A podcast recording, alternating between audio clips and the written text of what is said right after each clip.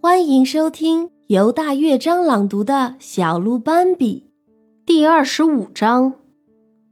夏日已经降临这座森林，黎明时分，天气燥热无比，没有一丝风，也没有往日清晨的凉意。太阳很快就升起来了，似乎比平日迅速多了，像一个大火炬一样挂在天空，射出耀眼的光芒。草地上和灌木丛上的露珠一瞬间就被烤干了，土壤干得不得了，有些地面的土块都皲裂了。从很早开始，森林里就被宁静笼罩着，只有啄木鸟偶尔在嘟嘟嘟地啄树，还有鸽子在咕咕咕地表达他们心中无穷的热爱。灌木丛中央有一小块空地，斑比就站在这狭窄的林间空地前。温暖的阳光下，一群蚊子围着斑比的头飞舞，发出嗡嗡嗡的声音。斑比的近旁是一片榛树丛，榛树丛的树叶间也传来低沉的嗡嗡声，那是一只大金龟子发出的声音。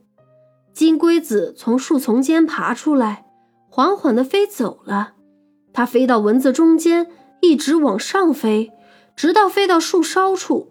它打算夜里睡在那里。金龟子熟练地折起翘翅，有力地震动双翼。金龟子飞过时，蚊子纷纷散开，给它让路。等它飞走，所有蚊子又都合拢来。在阳光下，金龟子身上呼呼拍打的翅膀闪着晶莹透明的光芒，棕黑色的身体在空中闪了一下就过去了。你看见它了吗？蚊子互相问。那是老金龟子。另外一些说，它的后代都死掉了，只有它一个还活着，只有一个。它还能活多久？其他蚊子说，我们不知道，他有些后代活了很长的时间，感觉就像永远一样长。他们看见太阳升起了30到40次，我们也不知道具体是多少次。我们的生命已经足够长了，可我们只能看见1-2次黎明。那老金龟子活了多久了呢？一些年幼的蚊子问。他比整个家族的其他成员都活得久。它和那些小山一样古老啊，它在这个世界上所看见的和所经历的事情多得完全超出了我们的想象。斑比往前走，蚊子之间。他心里想，真是蚊子之间。这时，一声轻柔而又充满恐惧的呼唤声传入斑比的耳朵。他听着那声音，然后一步步向那个声音靠近。他身处在最密的灌木丛中，但是没有弄出一丝声响，就像他很早之前就学会的那样。他悄无声息地往那个方向移动。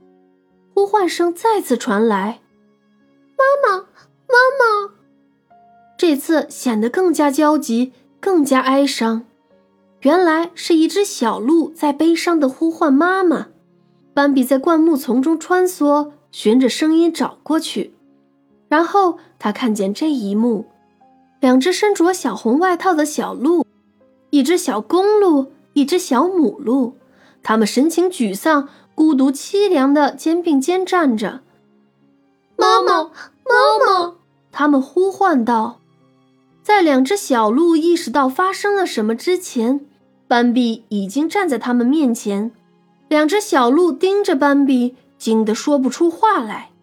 你们的妈妈现在没有时间照顾你们。斑比严肃地说。他看着小公鹿的眼睛说，难道你不能独自生活吗？两只小鹿没有说话。斑比转身走进灌木丛，两只小鹿还没有明白发生了什么，斑比就消失不见了。我很喜欢这只小公鹿，斑比想，等它长大一点，也许我还会再见到它。斑比往前走。小母鹿也很可爱，费林小时候看起来也是这样可爱。斑比向前走，慢慢的消失在了森林里。这就是小鹿斑比的故事了。